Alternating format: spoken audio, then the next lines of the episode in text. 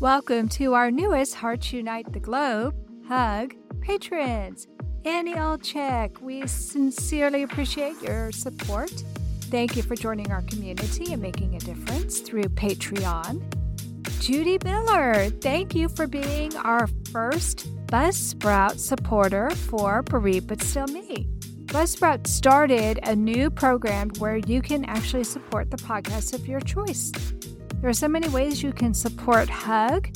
All you have to do is visit our website, heartsunitetheglobe.com, to see how you too can help empower, educate, and enrich the lives of individuals in the CHD and bereaved communities. Thank you all for your continued support. I am on the list four months as of now. So COVID has really thrown a wrench in the whole process.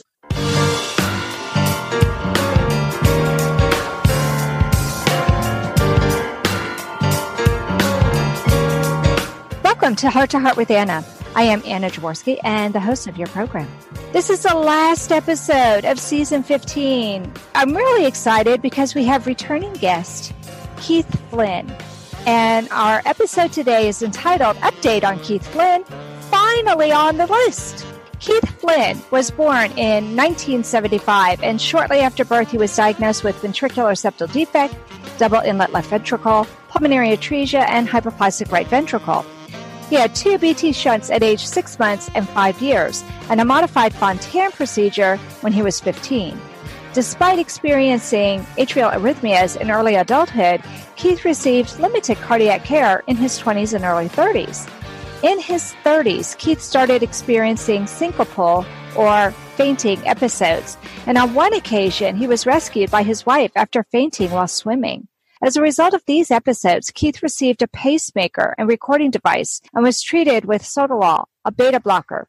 However, Keith had begun to experience fluid retention related to heart failure, and doctors told him that he would need a heart and liver transplant. He is currently listed for both organs. Keith first appeared on Heart to Heart with Anna in October of 2019.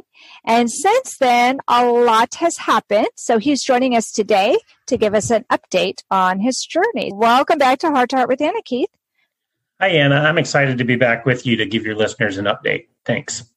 It has been almost a year let's talk about the test because we know that on TV and in the movies, they don't really show everything that happens. Why don't you talk to us, first of all, about some of the procedures and testing that you've had to have between October and today?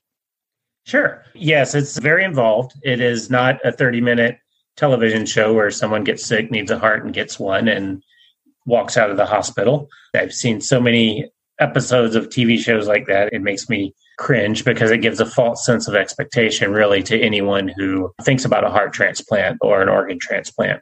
All right. Since October, I was going to Philly about once a month for doctor's appointments and tests. Some of the more notable tests I guess I've had is a right heart cath.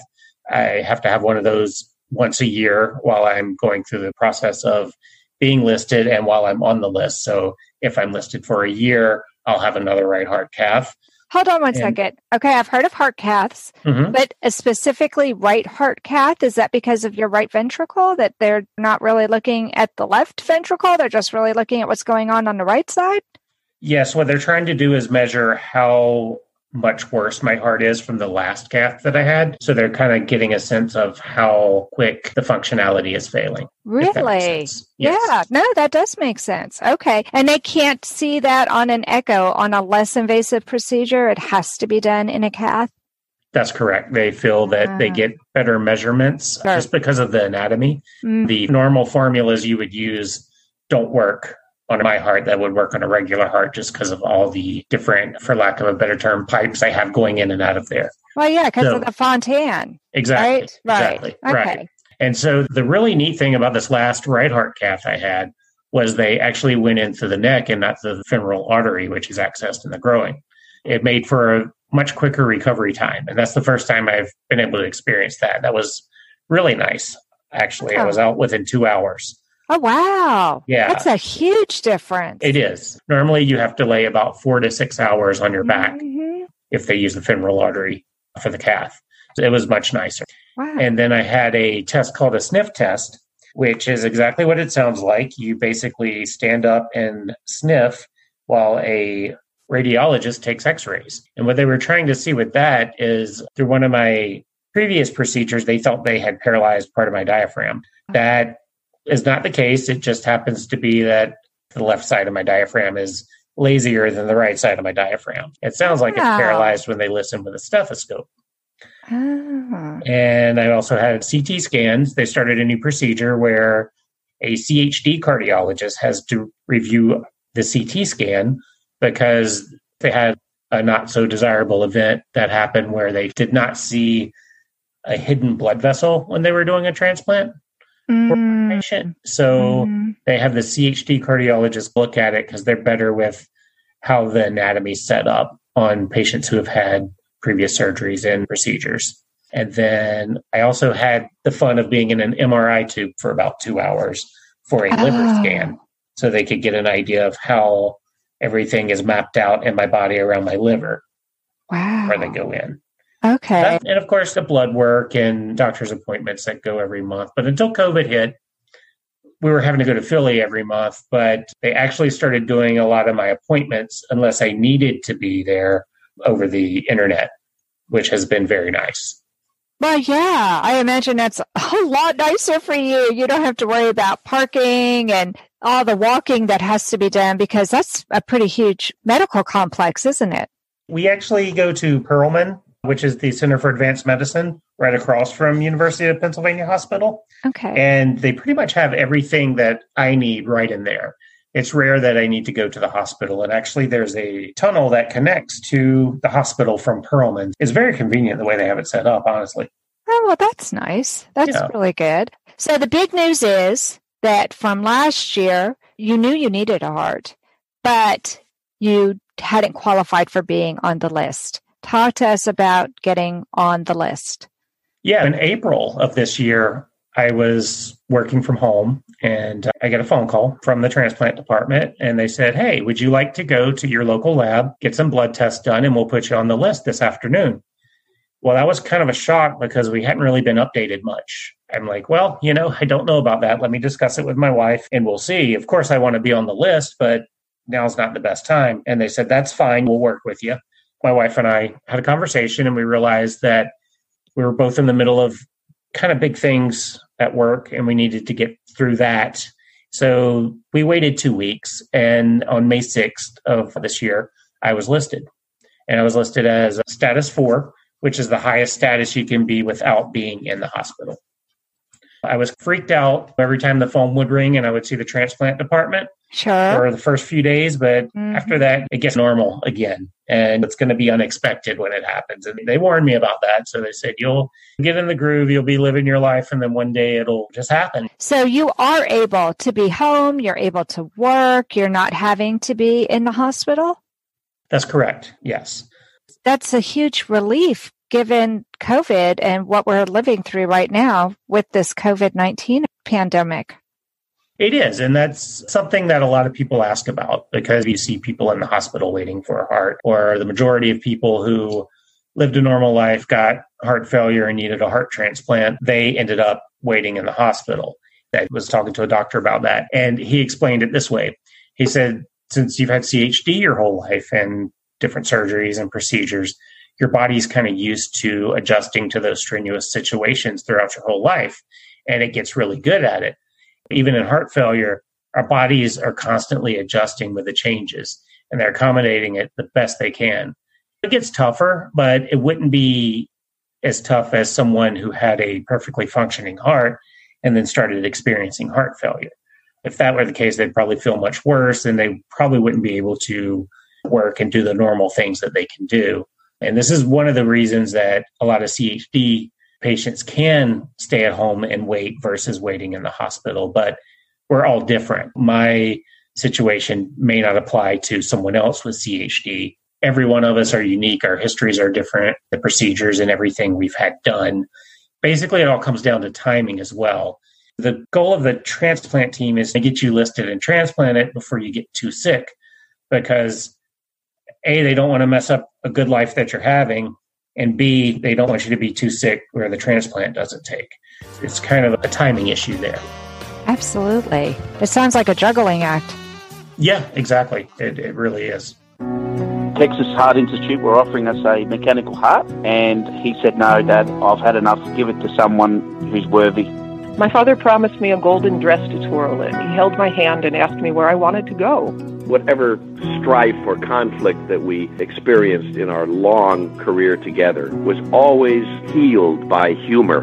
Heart to Heart with Michael. Please join us every Thursday at noon Eastern as we talk with people from around the world who have experienced those most difficult moments. This content is not intended to be a substitute for professional medical advice, diagnosis, or treatment. The opinions expressed in the podcast are not those of Hearts Unite the Globe, but of the hosts and guests, and are intended to spark discussion about issues pertaining to congenital heart disease or bereavement. You are listening to Heart to Heart with Anna. If you have a question or comment that you would like addressed on our show, please send an email to Anna Jaworski at anna at hearttoheartwithanna.com. That's Anna at hearttoheartwithanna.com. Now, back to Heart to Heart with Anna. Before the break, we were getting to know about Keith being added to the transplant list. Keith, in this segment, let's talk about your experience living as a heart warrior during a pandemic. And I know we already alluded to this a little bit, but let's talk about what changes you've had to make with your life. What challenges have you had to face? I think our challenges up to this point have been pretty normal just because it's pre transplant. However, I think it was easier for my wife and I to transition into this being careful and the things that we have to do than most people because my wife Susie had been preparing us and stocking us up on hand sanitizer and antibacterial soap and disinfecting wipes. She was anticipating how we would have to live post transplant. Sure. And then when COVID hit, we saw the guidelines and what they were asking everyone to do. Basically, decided to start living our lives like we was post transplant. And my Ah. immune system was compromised. We kind of chalk it up to practicing for how post transplant life will be. And one of the things that helped is we were both able to switch to working from home easily. We've actually become a lot closer as a couple because of this. We do things like we get a fewer restaurants, we cook at home more, and we just try to limit our exposure to crowded places. Besides that, the new normal, I guess. It's kind of cool. In a way, this is preparing you for what's going to happen after you get your transplant. Exactly. Wow. See, so there can be a silver lining. That's right. Always have to look at the positive in life. And the one thing that I've been thinking is okay, so now the whole world has a better idea of what we live with.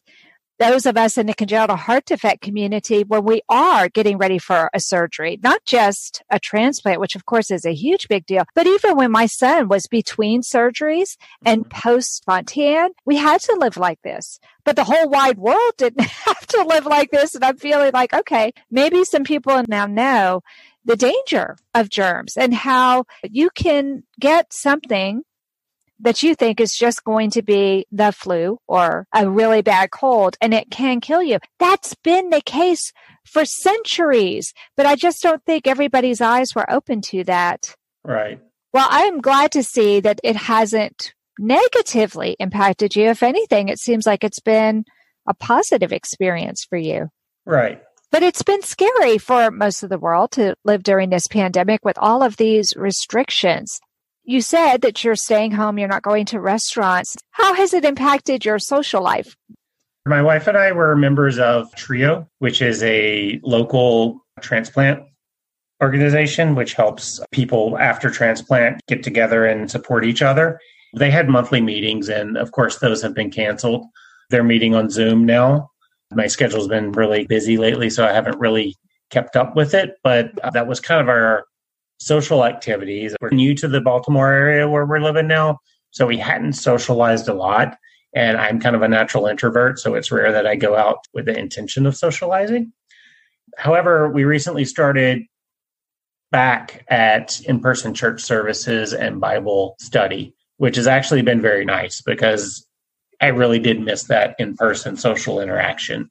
Yeah. And even with mask and social distancing, it's wonderful. It's a welcome change. And besides, my wife and my cats are getting tired of my jokes, so I have to have a different audience.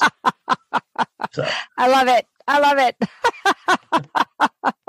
I think I read on LinkedIn that one of the unexpected results of COVID and so many people being restricted and staying at home is that there are fewer car accidents and therefore, at least in certain areas, there are fewer organs being transplanted, that the number of transplants has significantly decreased. Has this been something that's been discussed with you?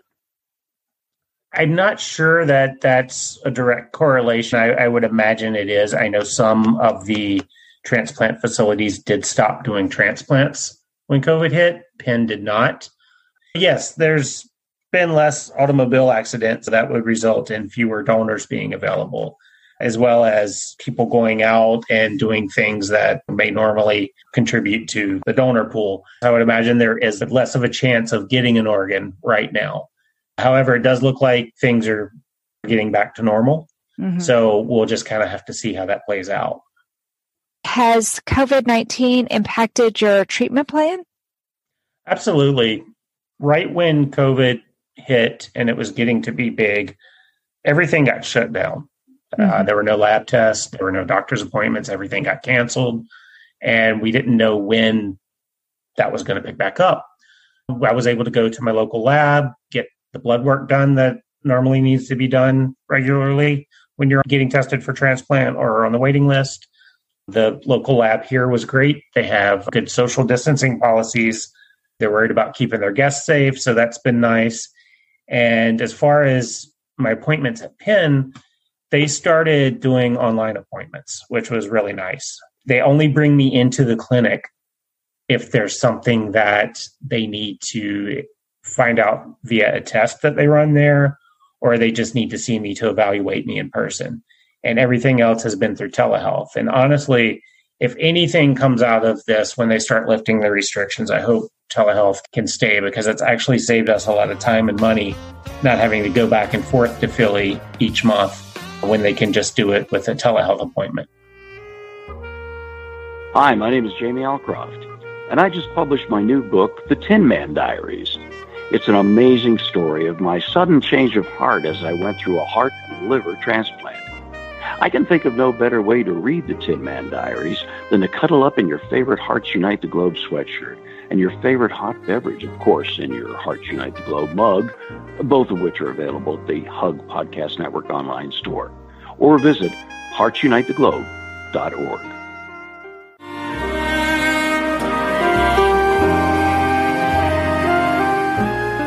Home Tonight Forever by the Baby Blue Sound Collective.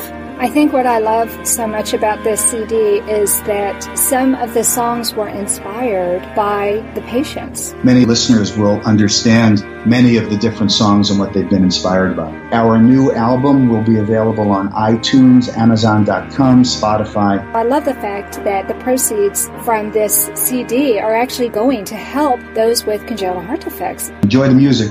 Home Tonight Forever.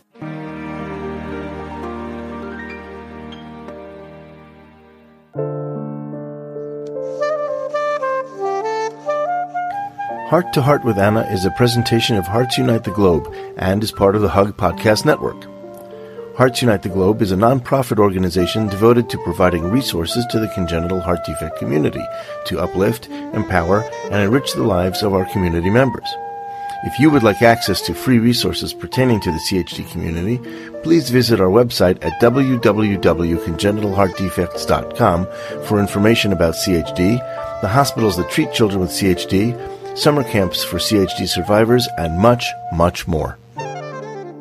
Before the break, we were talking with Keith about life as a heart warrior during the age of coronavirus. Keith, it's great that you're able to keep working despite the pandemic and your current health status. Finances can be an added challenge for people facing transplants. So I thought we'd start this segment by having you talk a little bit about what you've learned about financial support when you're facing a transplant?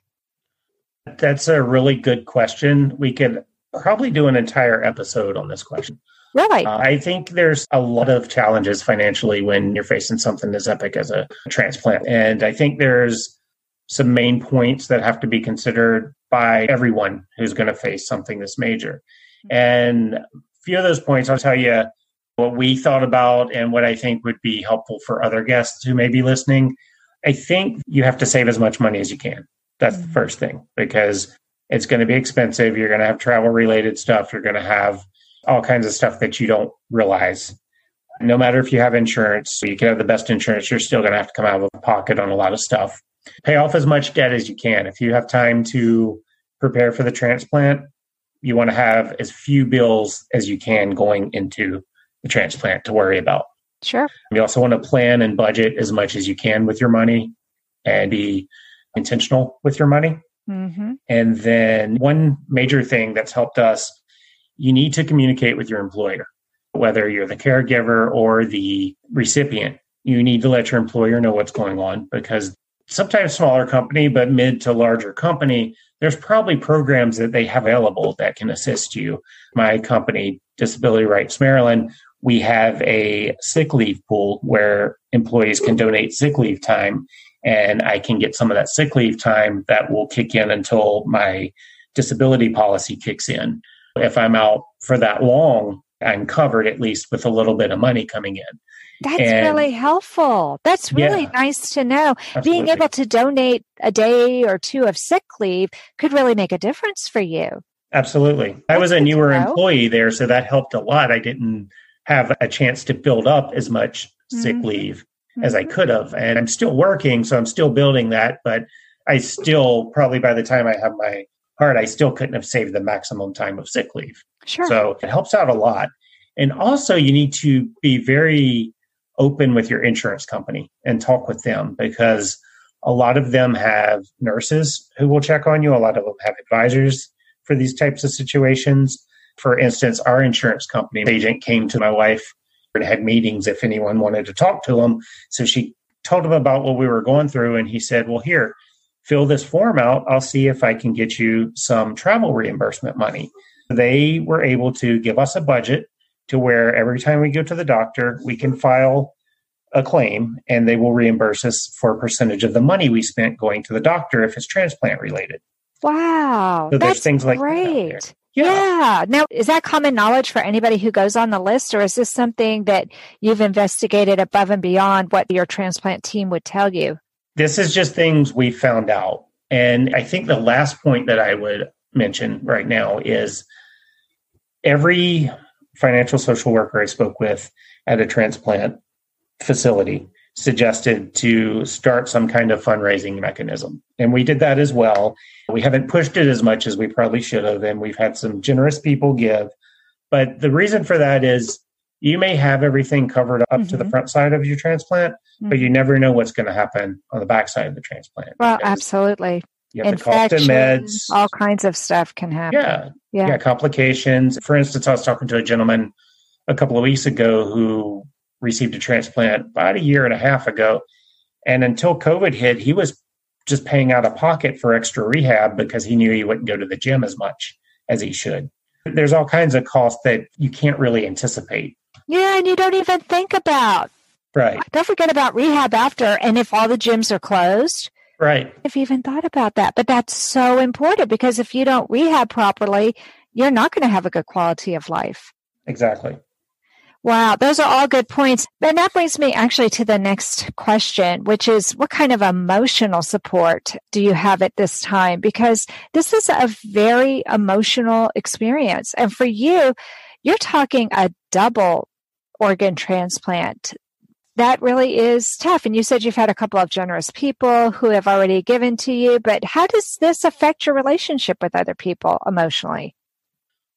As far as emotional support, I am very blessed in that aspect of it. I talk to my family uh, a lot. I talk to my mom every day. My wife's been Aww, an you're angel. Such a good son. Yeah. I, I Hi, have... mom. I know she's listening. Hi, mom.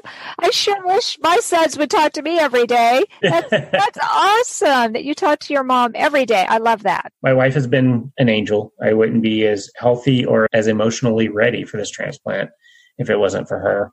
My employer, which I mentioned earlier, they've been very helpful as along with coworkers.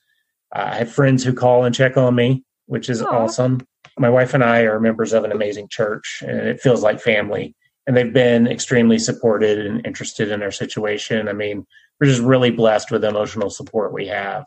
Let me ask you a lot of parents, when they're dealing with transplant or even just regular open heart surgeries that are coming up for their children, especially when they're scheduled surgeries, they will start a blog or they will start a page. I know that some of the hospitals even have certain blog pages or ways that people can post updates. And then that way they're not having to call every single loved one or every single friend, but the friends instead will get a notice in their email. Hey, Keith posted an update. And then that's a way for them to keep up with you, even if they're not calling you every day. Have you started anything like that?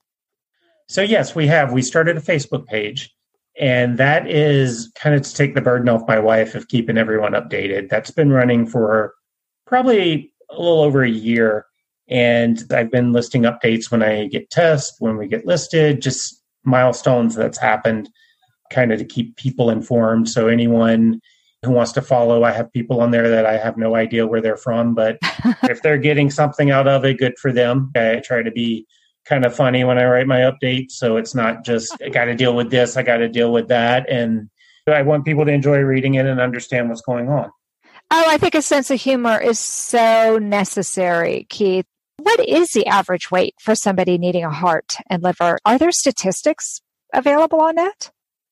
I don't know official statistics. From what I can tell, it has a lot to do with blood type. Some of the more rare blood types wait the longest. Sure. So it also has to do with donor availability, which we talked about earlier. Not a lot of accidents are happening now, so donor availability is probably down. Mm. And then, for instance, in my situation, I need a heart and liver. That'll come from one donor, both of them. So the heart and the liver has to be good. Mm. Uh, they have to be someone who's healthy or to the standards of a transplant. Mm. And then in my case, because I've had so many previous surgeries, they're going to also look at taking the aorta and other major connecting arteries from the donor so those can go inside me as well. Ah. Just because my routing is a little bit different because of the right. I've had.